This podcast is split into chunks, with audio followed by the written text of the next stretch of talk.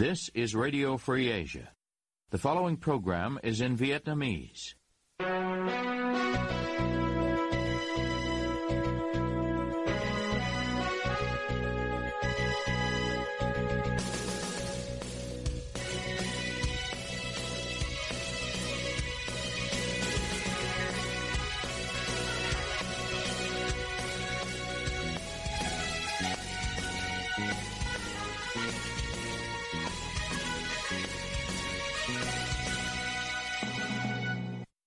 Đây là Đài Á Châu Tự Do,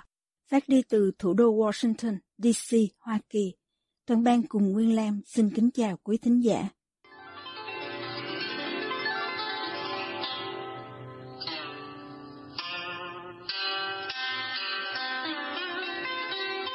Kính mời quý vị theo dõi chương trình phát thanh tối ngày 13 tháng 2 năm 2023 đang được phát trực tiếp từ lúc 9 giờ giờ Việt Nam trên trang chủ Ban Tiếng Việt Đài Á Châu Tự Do. Mở đầu cho chương trình phát thanh hôm nay, mời quý vị đến với bản tin chi tiết. Nhiều tu sĩ và giáo dân công giáo ở Việt Nam bày tỏ lo lắng về việc nhà nước Việt Nam có thể đã can thiệp vào chuyện nội bộ của người công giáo khi một thầy bói từng bị kết án tù được thụ phong linh mục một cách chóng vánh, có dấu hiệu vi phạm giáo luật sự việc ông Hồ Hữu Hòa, 39 tuổi, được thụ phong linh mục ngày 7 tháng 12 năm 2022 tại một buổi lễ ở nhà thờ chính tòa Masin thuộc giáo phận Mahasin của Philippines hiện vẫn đang là chủ đề được bàn tán sôi nổi trên mạng xã hội ở Việt Nam trong cộng đồng người công giáo và thậm chí cả người không theo công giáo. Điểm đầu tiên khiến những người theo dõi vụ việc lưu tâm là việc ông Hòa từng bị kết án 2 năm 8 tháng tù bằng đúng thời gian quản chế vào năm 2021 với tội danh môi giới hối lộ trong vụ án liên quan đến cựu thượng tá tình báo công an Phan Văn Anh Vũ, người đang bị ngồi tù trung thân với một loạt các cáo buộc liên quan đến việc làm lộ bí mật nhà nước, lợi dụng chức vụ và quyền hạn. Tuy nhiên, chỉ 9 tháng sau khi bị kết án, ông Hòa được phong chức phó tế và 3 tháng sau thì được thụ phong chức linh mục. Linh Mục Đinh Hữu Thoại thuộc dòng Chúa Cứu Thế ở Bà Rịa Vũng Tàu, người có nhiều dòng status về vụ việc ông Hòa trên Facebook trong tin nhắn gửi Đài Á Châu Tự Do cho biết giáo dân quan tâm đến vụ việc vì ơn gọi Linh Mục là một quà tặng thiêng liêng quý giá đối với gia đình, giáo xứ và giáo hội. Theo ông thì điều họ quan tâm hơn cả là những điều mờ ám trong vụ việc ông Hòa lên chức Linh Mục.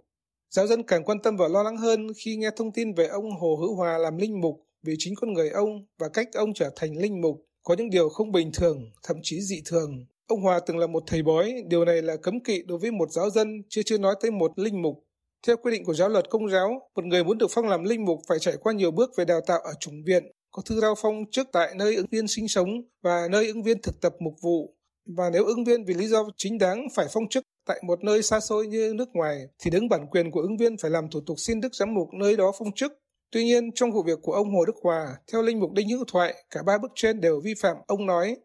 ông Hồ Hữu Hòa không hề du học hay sinh sống tại Phi Luật Tân, thì việc xin phong chức linh mục ở đó là điều không bình thường. Theo minh định của Đức Giám mục Giáo phận Vinh, thì thư ủy nhiệm là giả mạo. Đây là một vi phạm rất nghiêm trọng.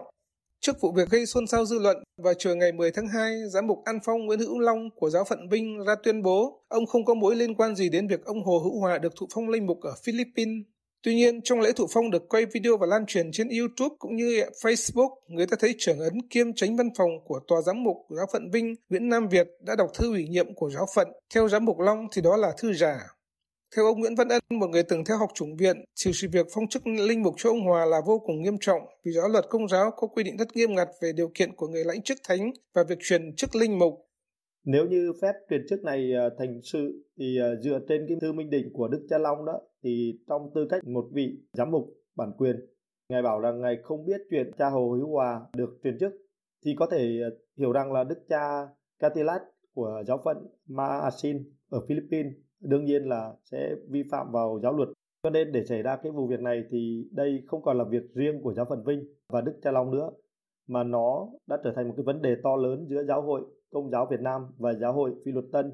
nơi mà có hơn 85 triệu tín đồ công giáo. Thậm chí là cái vấn đề này cho đến nay thì tôi thấy là nó là một cái vụ việc liên quan đến giáo hội Hoàn Vũ. Và tôi tin chắc rằng cái sự việc này sẽ được điều tra rõ ràng vì đó cũng là cái điều kiện cần để bảo vệ cho một cái giáo hội công giáo vẹn toàn.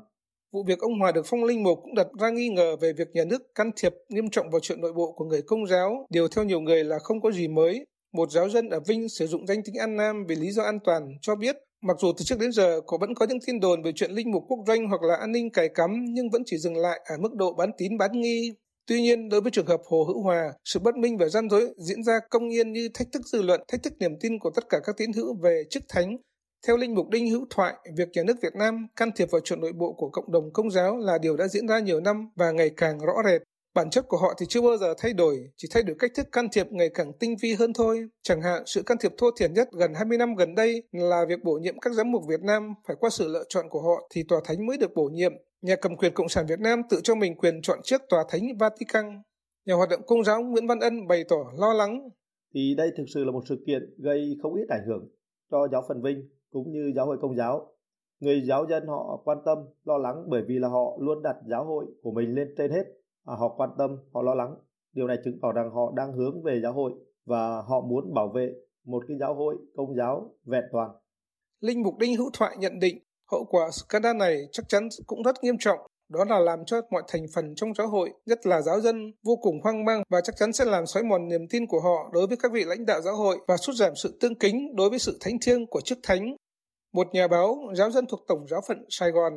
Người cũng muốn ẩn danh thì nói trong tin nhắn gửi Đài Á Châu Tự Do. Khi nhà nước can thiệp vào giáo hội, sẽ có những linh mục và tu sĩ biến chất như Hồ Hữu Hòa. Mục đích của sự can thiệp là để phá giáo hội. Giáo hội Công giáo Việt Nam càng nhiều linh mục thầy bói như Hồ Hữu Hòa thì giáo dân càng mau tha hóa, xa rời đạo thánh và mau sụp đổ. Vụ việc ông Hồ Hữu Hòa dù đã được giám mục An Phong Nguyễn Hữu Long minh định là không có liên quan, nhưng bức thư trả lời của giám mục giáo phận Vinh hiện vẫn chưa thể trả lời hết những nghi vấn của các giáo dân. Hiện vẫn còn đó những câu hỏi còn chưa được trả lời về việc có hay không việc ngụy tạo thư ủy nhiệm để lừa dối Đức Giám mục Marcin để ông Hòa được phong linh mục và liệu giáo phận Vinh sẽ xử lý thế nào đối với trường hợp ông Hòa? Liệu có thể xảy ra việc tuyên bố huyền chức ông Hòa và trục xuất ông này khỏi hàng giáo sĩ vì các vi phạm nêu trên hay không? Phóng viên đã gọi điện cho văn phòng giám mục giáo phận Vinh nhưng không được kết nối. Thư gửi cho giám mục Long và tòa giám mục Vinh cũng chưa có phản hồi.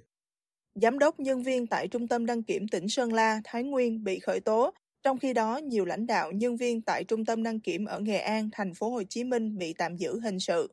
Truyền thông nhà nước loan tin trên trong ngày 13 tháng 2. Cụ thể, cơ quan cảnh sát điều tra công an tỉnh Sơn La đã ra quyết định khởi tố giám đốc cùng hai cán bộ phòng hồ sơ đăng kiểm thuộc công ty cổ phần kiểm định phương tiện vận tải 2601D Sơn La về hành vi nhận hối lộ, quy định tại Điều 354 Bộ Luật Hình sự. Trước đó, công an đã khám xét trung tâm này và phát hiện nhiều sai phạm trong hoạt động đăng kiểm xe cơ giới trên địa bàn tỉnh.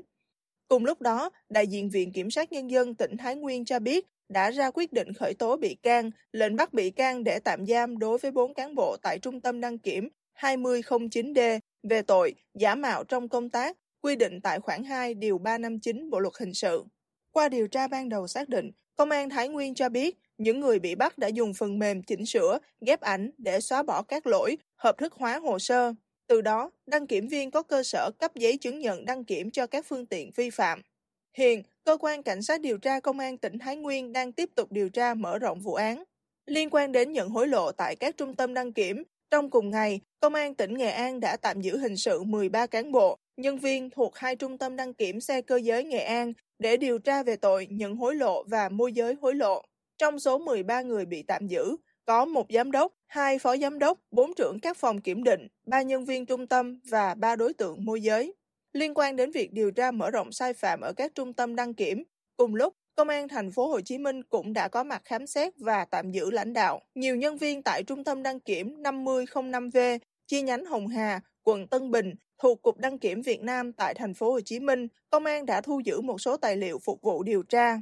Trước đó, trong ngày 9 tháng 2, Công an thành phố Hồ Chí Minh cũng đã khám xét ở chi cục đăng kiểm số 9 tỉnh Bà Rịa Vũng Tàu và chi cục đăng kiểm số 6 thành phố Hồ Chí Minh thuộc cục đăng kiểm Việt Nam. Công an tỉnh Hải Dương cũng đã khám xét khẩn cấp chỗ ở, nơi làm việc của giám đốc công ty Thiên An Phạm Văn Năng, người được cho đã thông đồng với lãnh đạo Trung tâm đăng kiểm xe cơ giới 3405D tọa lạc tại thành phố Hải Dương. Liên quan đến vụ án này, Trước đó, Công an tỉnh Hải Dương đã khám xét trung tâm đăng kiểm xe cơ giới 3405D, bắt giữ hai phó giám đốc. Vẫn trong ngày 13 tháng 2, Công an tỉnh Thừa Thiên Huế đã thực hiện lệnh khám xét khẩn cấp trung tâm đăng kiểm xe cơ giới Thừa Thiên Huế, trụ sở tại 332 Điện Biên Phủ, phường Trường An, thành phố Huế. Tờ Pháp luật điện tử cho biết, công an đã thu thập nhiều tài liệu chứng cứ có dấu hiệu vi phạm pháp luật. Trung tướng Tô Ân Sô, người phát ngôn Bộ Công an phát biểu, hôm đầu tháng 2 năm 2023 tại cuộc họp báo Văn phòng Chính phủ rằng đây là vụ án tham nhũng có tổ chức, hành vi sai phạm tiêu cực có hệ thống, được tổ chức xuyên suốt từ lãnh đạo Cục Đăng Kiểm, lãnh đạo phòng kiểm định xe cơ giới đến giám đốc nhiều trung tâm đăng kiểm, gây hậu quả lớn cho xã hội. Ông Sô cho biết, tính đến ngày 2 tháng 2 năm 2023, đã khởi tố 248 bị can với các tội danh nhận hối lộ, đưa hối lộ, môi giới hối lộ, giả mạo trong công tác, sản xuất, mua bán trao đổi công cụ, thiết bị phần mềm sử dụng vào mục đích trái pháp luật. Nguyên Chủ tịch Hội đồng thành viên Nhà xuất bản giáo dục, ông Nguyễn Đức Thái bị bắt giam do những vi phạm tại cơ quan này. Cơ quan Cảnh sát điều tra thuộc Bộ Công an cho biết biện pháp vừa nêu và báo an ninh thủ đô loan tin trong ngày 13 tháng 2. Cụ thể, ông Nguyễn Đức Thái bị cho đã lợi dụng chức vụ quyền hạn được giao trong việc mua sắm giấy in phục vụ in ấn sách giáo dục. Ngoài ông Nguyễn Đức Thái, cơ quan chức năng còn khởi tố bị can, bắt bị can để tạm giam, khám xét đối với bà Nguyễn Thị Thanh Thủy, nguyên trưởng ban kế hoạch marketing công ty trách nhiệm hữu hạn một thành viên nhà xuất bản giáo dục về tội lợi dụng chức vụ quyền hạn trong khi thi hành công vụ. Ông Đinh Quốc Thái, nguyên phó trưởng ban kế hoạch marketing công ty trách nhiệm hữu hạn một thành viên nhà xuất bản giáo dục và Tô Mỹ Ngọc, chủ tịch hội đồng thành viên công ty cổ phần giấy Phùng Vĩnh Hưng về tội vi phạm quy định về đấu thầu gây hậu quả nghiêm trọng. Ông Nguyễn Đức Thái vào tháng 7 năm 2022 bị Bộ trưởng Bộ Giáo dục Đào tạo Nguyễn Kim Sơn kỷ luật bằng hình thức cảnh cáo do có khuyết điểm trong chỉ đạo sản xuất, kinh doanh, biên soạn, phát hành sách giáo khoa mới Nhà xuất bản giáo dục Việt Nam là một doanh nghiệp nhà nước trực thuộc Bộ Giáo dục và Đào tạo, hiện là một trong các nhà xuất bản tham gia tổ chức biên soạn sách giáo khoa mới cho chương trình giáo dục phổ thông năm 2018. Theo báo cáo kết quả kinh doanh năm 2021, nhà xuất bản giáo dục Việt Nam in hơn 164 triệu quyển sách giáo khoa, vượt 40% so với kế hoạch, tổng doanh thu đạt 1.828 tỷ đồng, trong đó trên 97% đến từ hoạt động phát hành sách. Lãi sau thuế của nhà xuất bản giáo dục Việt Nam đạt 287 tỷ đồng, đạt 250% so với kế hoạch mà cơ quan chủ quản là Bộ Giáo dục Đào tạo giao. Đây là mức lãi cao nhất từ trước đến nay của đơn vị này.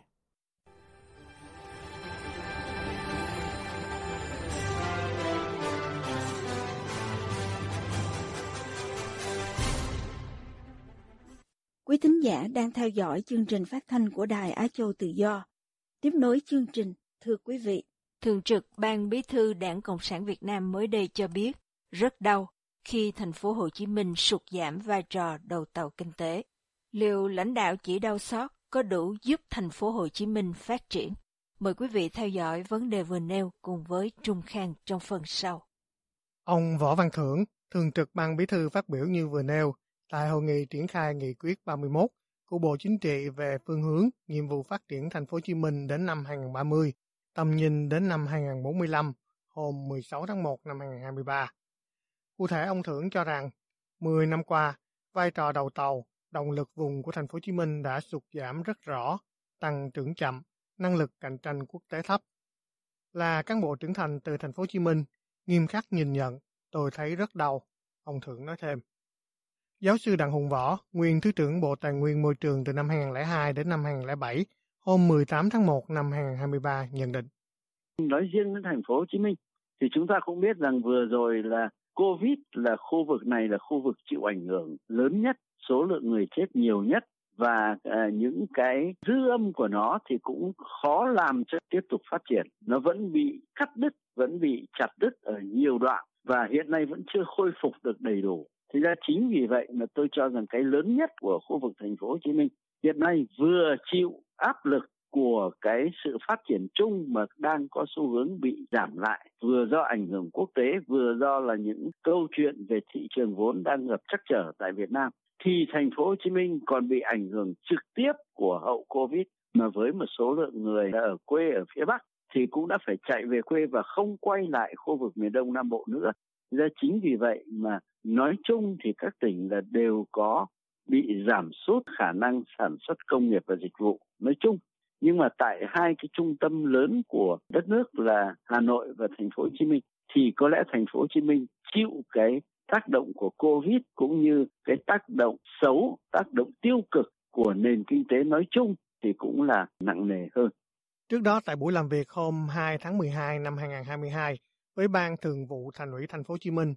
Tổng Bí thư Nguyễn Phú Trọng thay mặt Bộ Chính trị khi cho ý kiến về đề án tổng kết 10 năm thực hiện nghị quyết 16 của Bộ Chính trị về nhiệm vụ phát triển thành phố Hồ Chí Minh đến năm 2030, tầm nhìn đến năm 2045 cũng đã bày tỏ sự đau xót khi kinh tế thành phố Hồ Chí Minh sụt giảm. Dù các lãnh đạo luôn bày tỏ đau xót về vai trò đầu tàu của thành phố Hồ Chí Minh sụt giảm, Nhưng trong nhiều năm trở lại đây, việc tăng thu ngân sách, giảm khoản giữ lại đã vắt kiệt thành phố này. Dù nhiều chuyên gia cho ý kiến phải tăng khoản giữ lại 18% ngân sách của thành phố Hồ Chí Minh, nhưng đến nay thay đổi vẫn chưa đáng kể. Theo Tổng cục Thống kê, từ năm 2010 đến năm 2016, Trung ương cho phép thành phố Hồ Chí Minh giữ lại 23% tiền thu ngân sách. Tuy nhiên từ năm 2017 đến năm 2021, thành phố này chỉ được giữ lại 18%. Đây là tỷ lệ giữ lại thấp nhất trong các tỉnh thành tại Việt Nam. Tiến sĩ Lê Đăng Doanh, nguyên viện trưởng Viện Nghiên cứu Quản lý Kinh tế Trung ương từ năm 1993 đến năm 2002, khi trả lời đài cho tự do liên quan vấn đề này nói. Vấn đề là cái nguồn thu của thành phố Hồ Chí Minh thì không phải chỉ do thành phố Hồ Chí Minh sản xuất ra, mà nguồn thu đó có đóng góp của các địa phương khác ở đồng bằng sông Cửu Long. Như vậy, tức là trung ương có những các cái lý do nhất định để điều tiết nguồn thu phát sinh từ thành phố Hồ Chí Minh. Tuy vậy thì tôi cũng đồng ý rằng là 18% để lại cho ngân sách thành phố Hồ Chí Minh là một vấn đề mà nên được thảo luận và xem xét. Cũng tại hội nghị hôm 16 tháng 1 năm 2023, ông Võ Văn Tưởng còn cho rằng trước đây nói tới năng động, sáng tạo, đi đầu là thành phố Hồ Chí Minh, nhưng giờ thành phố không bằng nhiều tỉnh khác, dù vẫn là đầu tàu kinh tế.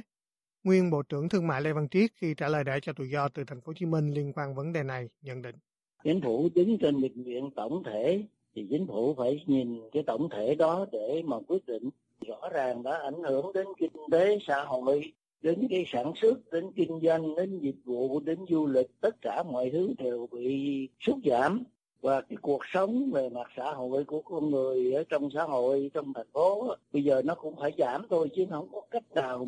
Bây giờ nó có các biện pháp. Theo số liệu thống kê của tổng cục thống kê, Việt Nam có 16 tỉnh thành phải nộp ngân sách về trung ương. Ngân sách được giữ lại địa phương của thành phố Hồ Chí Minh là thấp nhất, tiếp sau là Bình Dương và Hà Nội các tỉnh còn lại được giữ lại 100% ngân sách thu được.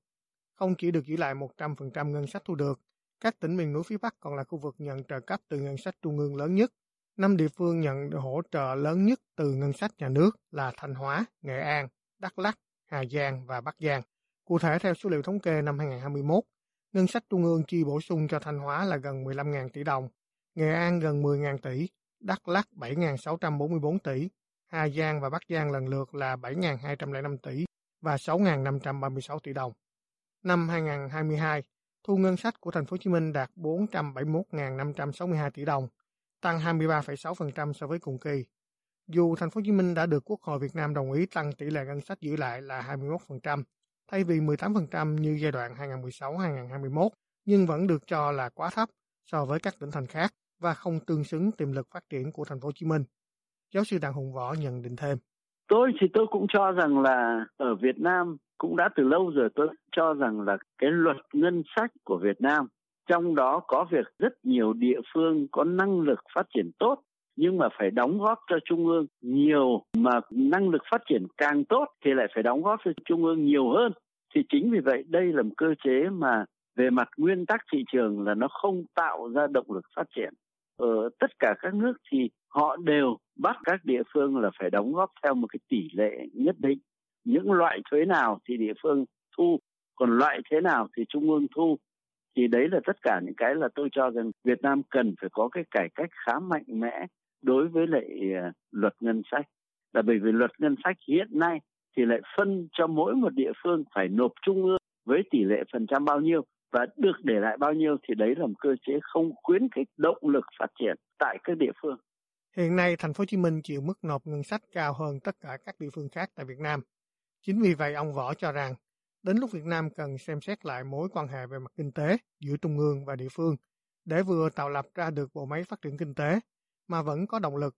Chứ nếu không, giáo sư Đào Hùng Võ cho rằng sẽ triệt tiêu động lực, không tạo sức sống cho địa phương đó nữa.